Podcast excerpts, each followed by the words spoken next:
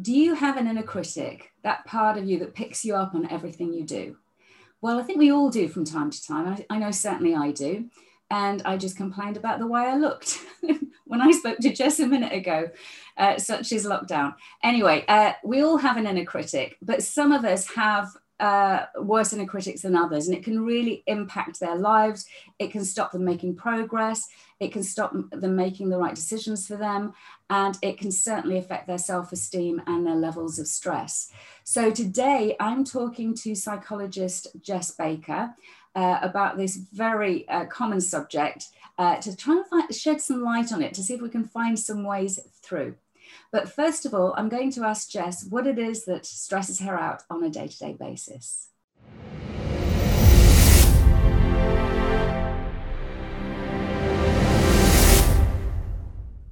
Oh, honey, so many things. Um, I try to be the Zen warrior, you know. Um, I think time, time really stresses me out. I think when I'm not meditating, I do a daily 20 minutes. And when I don't do that, I really notice yeah. my mind flitting and time almost feeling like I'm not in control of it, you know, and it just kind of flows away. And I'm I'm working on so many different little things. I have to be really strict with how much time I give to things. Yeah. And often if I have clients, you know, emailing saying, can we just have a quick chat? You know, I have to prioritize, okay, how how urgent is that really? And how urgent is the other thing, are the other things that I'm doing? So for me, it's it's that time management piece. You know, it's really it's always an interesting relationship with time. Yeah, absolutely. That would be a good one to to do a talk on uh, or to do an interview on because it's it's a very common problem. I love the idea of the Zen warrior. I think I try to do that, but uh, I I don't think I'm always as Zen as I could be when I'm being a warrior, though. anyway. They say it's a warrior, not a warrior. A warrior, yeah, a warrior. That I, I, I that's what I heard. Um, anyway, so let's talk about the subject at hand. Uh, what is the inner critic? So let's start from the kind of very basics. Um, we have about 90,000 thoughts a day, some, depending on where you look on, on, uh, on Google, um, between 70,000 and 90,000 thoughts a day. Most of those thoughts are on repeat most of those thoughts are negative. The brain is not wired to be happy. The brain is wired to protect you and keep you alive. So when I talk about the inner critic, I'm specifically mentioning those thoughts that are not helpful. So the helpful thoughts are um, planning, uh, working something out, problem solving, writing a to-do list. You know, oh, I've got that thing to do. Okay, oh, I need to go and you know pre-lockdown um like the dry cleaning or pick up the kids you know whatever it might be that's useful those are useful thoughts the unhelpful thoughts are as you've already mentioned you know i don't look very good today or um i'm rubbish or am i really the right person for this job or um, am I really the expert? You know, how will people will, will laugh at me? I'll humiliate myself in some way. Um, those thoughts are, you know, vast and varied. Um, and we can have them on repeat. And what sometimes happens, actually, Trisha, what I found in my work so I've been working on this subject for, well, personally, all my life um, and with other people for the last five to 10 years, really. I've been doing a lot of work focused on the inner critic. And what I found is that we tend to internalize messages when we're younger. When we're growing up, you know, we have a parent or a teacher or a bully or somebody randomly actually might say something in the vicinity the way you've heard it being said and you've absorbed that judgment, that negative judgment as your own. It's really strange, but some people actually do trace. I work when I work with people, I try and help them trace back to where they first heard it, or if there's a particular theme around something. And it might be as seemingly banal as your handwriting is messy, but every time you pick up a pen and you write, you hear that same thought. Yeah, and you might be in your 40s or your 50s, but it's that that thought, you know, that criticism that may not seem huge is still kind of nitpicking away at you. Yeah. And, and, and obviously, you know, that's the kind of banal stuff, but then obviously you've got the more serious, um, horrible, cruel things that one says to ourselves. If we were to say them to a friend, we wouldn't have any friends. Absolutely. Yeah. It's funny how we do that, isn't it? I wonder why it is that we do that. We treat ourselves so badly uh, in a way that we wouldn't treat even, even our worst enemy. Uh, mm. it's very strange. Um, how we somehow think that that's okay. Yeah, and I, I think a lot of the times we misconstrue the inner critic, and I have heard people say this quite a lot, um, where we say, "Oh, but it's helpful." You know, my inner critic actually helps me get stuff done because I'm berating myself and criticizing myself. I'm I'm therefore going to deliver to a higher standard, and I really I I think that's so sad and so tragic because, and from my own personal experience, of having a massive inner critic, that doesn't help you in any way whatsoever. That's just your inner critic messing with you again. You know, your inner critic doesn't want you to let go of it. Your inner critic wants to stay around and stay alive and kind of feed off your self doubt and self sabotaging behavior and say, mm, there you go. I told you you were rubbish. You are, aren't you?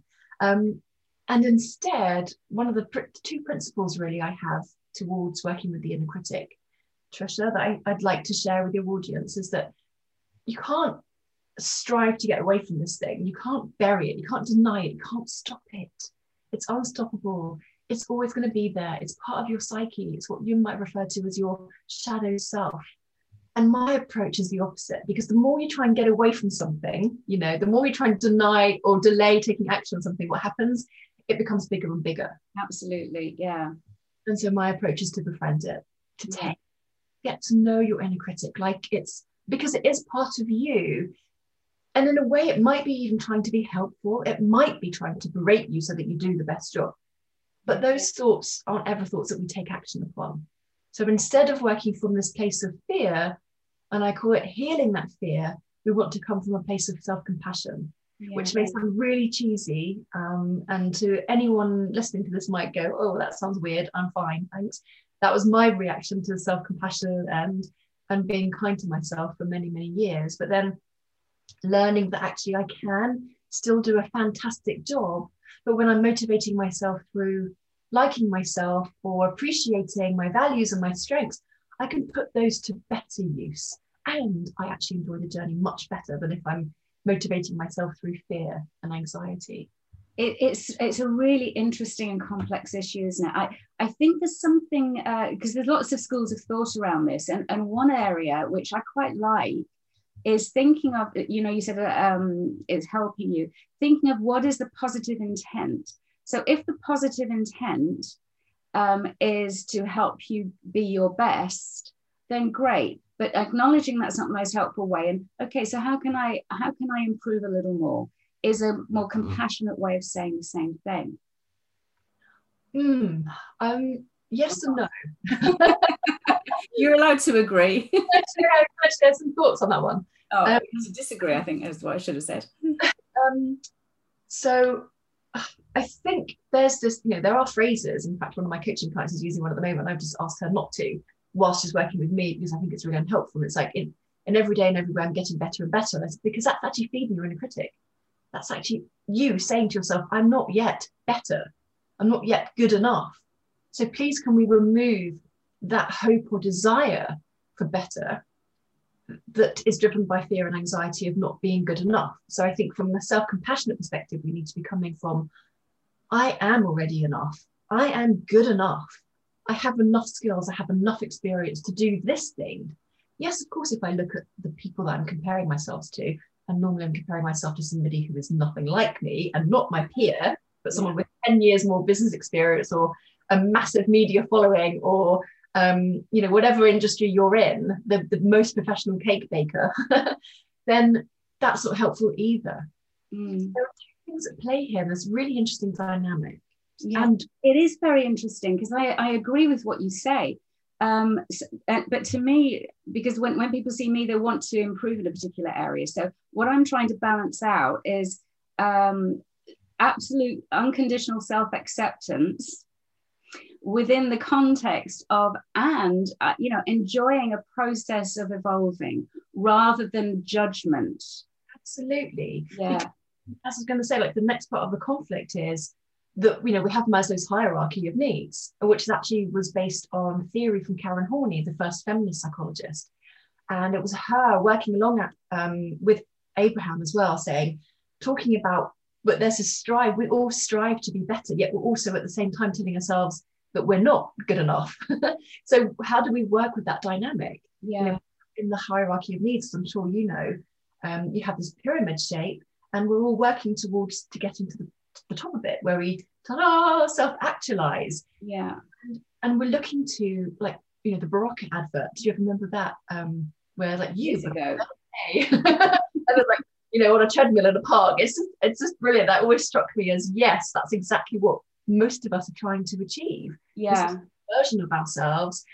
And you're absolutely right. I think with managing the inner critic through being compassionate by saying, and I'm actually already there. You know, if I were to ask my friend or my boss or my colleague, how do you think I'm doing at the moment? They'd be saying, oh my God, you're fantastic. You're blowing them all out of the water. You're, you're doing so well. Yet we discount that message. So we're good at internalizing the negative stuff, to come back to my previous, my original point, and we're really bad at internalizing the, the positive, nice. Um, so I wanted to pick you up on that because that is so true, isn't it? So when you said earlier about the, the bad thing that somebody says, and often it is just very small, but sometimes it's we focus on the general message and pick up all of the evidence that that uh, reinforces that. Why do people find it so hard to internalize the positive messages which are also there? And I, I do think that's fundamentally because of the brain structure and the way the mind works. Mm. When we look at um, how we naturally want to um, repel negative emotions and negative feelings, the way that we do that, we don't counter them with positive stuff. The way we do that is actually to focus on them more. it's almost because the brain is is wired to protect us. You know that fight or flight or freeze yeah. phenomenon we experience we used to, you know, we've had that. We um, humans, mammals, have had that for a very long time. You know, however many millennia you want to go back. Um, you know, two hundred thousand years, let's say. Um, and what happens now, though, is that instead of how our ancestors would have had to, which is respond in the moment. You know, if my Uncle John, let's call him, um, came face to face with a cave bear, he would have had his amygdala would have been firing, saying, run or fight, run or fight. You haven't got any time to think about this, no time to think problem solving skills, mm, you know. Um, you, you don't have those um, to draw on in that moment. Yeah. And they were life threatening scenarios. What's happening now is that we have perceived life-threatening scenarios yeah. and we're reacting in exactly the same way to an email from your boss coming in at 9:30 a.m. saying speak to me phone me immediately you know or 4:30 p.m. saying come into my office now what's your immediate thought most people i speak to say i've, that I've done something wrong they jump to the negative conclusion so we're seeing this pseudo you know neutral event really. And he might or she might just want to be saying hey well done on that thing. You know i just heard you on that client call and you were brilliant. Um, but actually we jump to the negative conclusion because we're trying to protect ourselves. Mm. you know, it's that it's that primal um, uh, experience uh, the, the brain is taking over a kind of emotional brain is taking over the, the logical brain. And that's when i say to clients you've got to find the gap you know mm. learning to find the up, learning to listen and tune into that inner critic or those worrying thoughts and then trying to pause on that to catch it to then say do i really need to be worried right now i can feel my heart racing i can feel my palms getting sweaty is this really a life-threatening scenario or is there an alternative way of looking at that okay. maybe my boss does want does just want to say well done or maybe just checking in with me in a neutral fashion mm. um, so then you remind yourself in those moments you've got a choice on how you respond to those negative thoughts. You don't just normally jump straight into them and kind of feel it and let those thoughts absorb you and your focus. There's a phrase that I really like, which is you don't have to believe everything you think. Absolutely. That just right? Do I have to believe this? No. Can I be open to believing something else? Yes. it's just kind of uh, uh, I like to be a bit playful where it's appropriate. Sometimes it's kind of like, I, I'm doing that thing again, aren't I? Okay, let's just be open and see what he's got to say. Yeah, and I I do that too. And I think Trisha, that's I think being playful and creative is really important. So when I work with people with their inner critic, I often ask them to, if they can, some people struggle with this and that's fine, it's not for everybody. But if they can, create a little persona or a voice so they can almost externalize the inner critic. And then it's easier to manage when it's not in your head yeah. you're arguing with it all the time. Yeah. Um, and there was something else you just, what else did you just say that reminded me of something? Um, uh, is it, you don't to believe everything you think? Yeah, there was a quote from Hamlet on, um, you know, uh, whether it is or whether it isn't, you know, it, your thoughts, your thoughts about that event are the, are the things that count. Um, that isn't the exact phrase. Oh, I was going to say something else. Anyway, let's move on. I'm sure it will come back to me. Yeah. So um, there's there's a concept in NLP called uh, distorting, deleting, and generalizing, and I think that's also at play. So we distort things to fit our self concept. Uh, we generalize things may not be so relevant here, but we also delete things. So deleting in our mind the evidence that actually we are good enough, uh, deleting that compliment that somebody gave you, and really focusing um, on on the negative thing that somebody might have said um, we just uh, so the understanding of that tendency we have to do those things which we have to do to make sense of the world because there's so much information. We it's kind of a shorthand of trying to interpret things but sometimes it can really get in the way of of our self-esteem and our self-concept as well. Yeah. do you have any other tips uh, just that you can uh, give to help people to overcome this? So I, I like the idea of the externalizing um, and maybe giving it a silly voice or something like that, um, or reducing the volume maybe. Exactly, that, that helps. So um, sometimes my inner critic might be, you know, what seems to be a giant chimp, and then um, over time I can shrink him, and, and it doesn't take that long anymore. Oh, that's what I was going to say earlier about where your mind goes. I want to come back to that because that's another little way of, of dealing with it. Um, and I can I can shrink him and put him in a little airtight jar, you know, soundproof airtight jar, and stick him on my desk and say, "Thanks for trying to protect me. That's not very helpful right now. I need to focus on this task." Perfect. He's there. He's still got a little place on my desk. Yeah. Um, now that I have another form as well, which is like um, as a teenager, I used to have nose ring and wear DMs and be kind of indie indie kid type thing. And my other, um, and I was an angry teenager as well.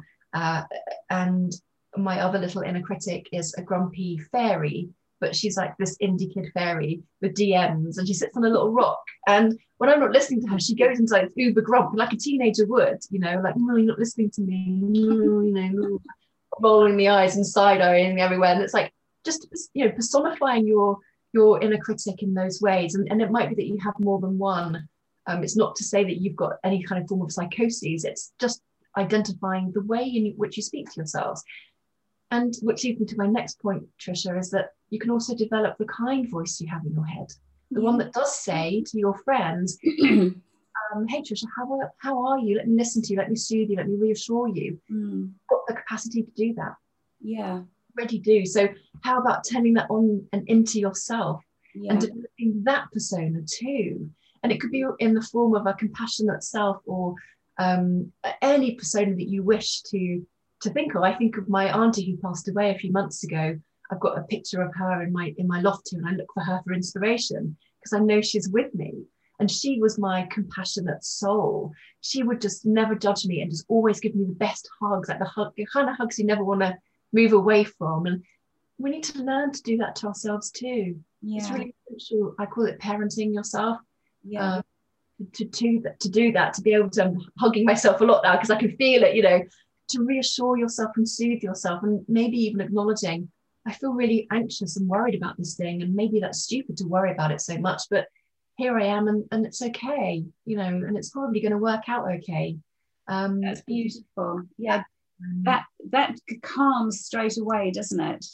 It really can. I'm worried about this and it's okay. Uh, yeah. Uh, I'm, I'm, okay. Th- those are reassuring and the voice is very important. Yeah calling it out can really help reduce the shame. So telling someone or writing it down, you're journaling how you're really feeling mm. is really important. Again, because you're getting it out of your head and you can look at it when you see it written down on paper.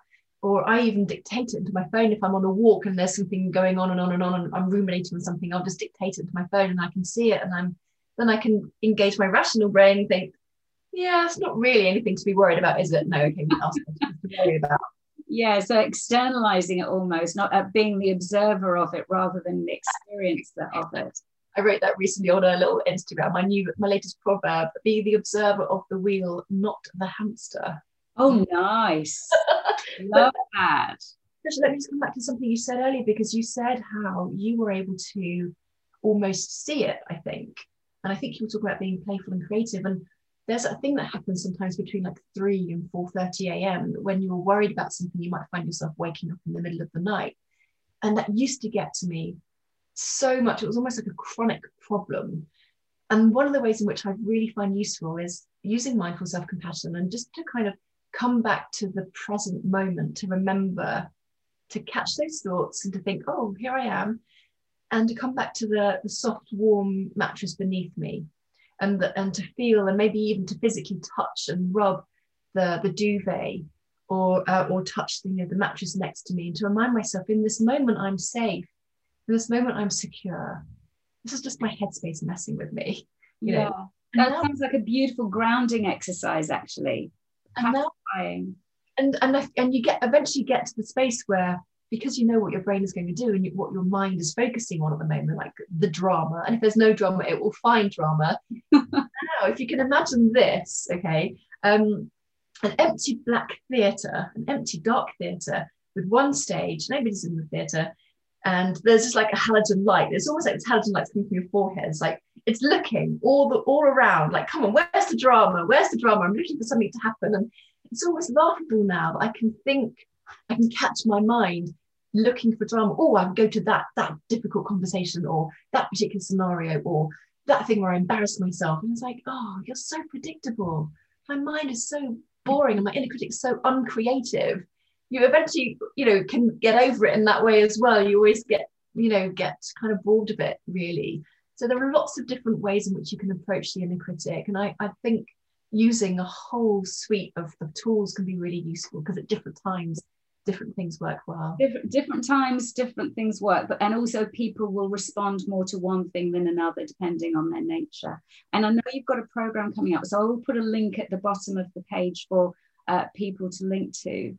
Uh, but i would also like to ask you i ask all of my guests if there is a book that they've read that has been particularly helpful to them, inspiring or useful, that someone also might benefit from. And I think you have a particular book in mind, don't you, Jess? Yes, I do. It's called Self Compassion and it's by Dr. Kristin Neff. You have it there? I am. Do I have it? Shall I show it to you? Yeah, sure. Will you be able to see it because it's backwards? Uh, if you put it, yeah, there you go. Oh, Kristin Neff. Oh, she's got a fabulous book, Mindful Self Compassion Workbook Yes. I would recommend on the back of that. Yeah, she's very good, isn't she? It's lovely. And her style and her gentle style is really lovely. The whole suite, so you've got Tara Brach, um, you've got Professor Williams. So he used to be my lecturer at Bangor University. He's now focusing on mindful self-compassion. Um, and there's lots of different ways in which you can apply this these principles throughout the whole of your life. Um, so I'm a little bit of an advocate and I am trained in all of this as well. So I'm I love weaving it into the, the cognitive behavioral work that I do with clients. It's really useful. Yeah, absolutely. Um, that's been so helpful, Jess. Thank you very much. I do hope you found it helpful too. If you have, do please like and share because you never know who might need this right now. Uh, also, if you want to leave some comments below, that would be terrific. And uh, if you haven't like, uh, if you haven't uh, signed up already, do please do that too. Thank you so much.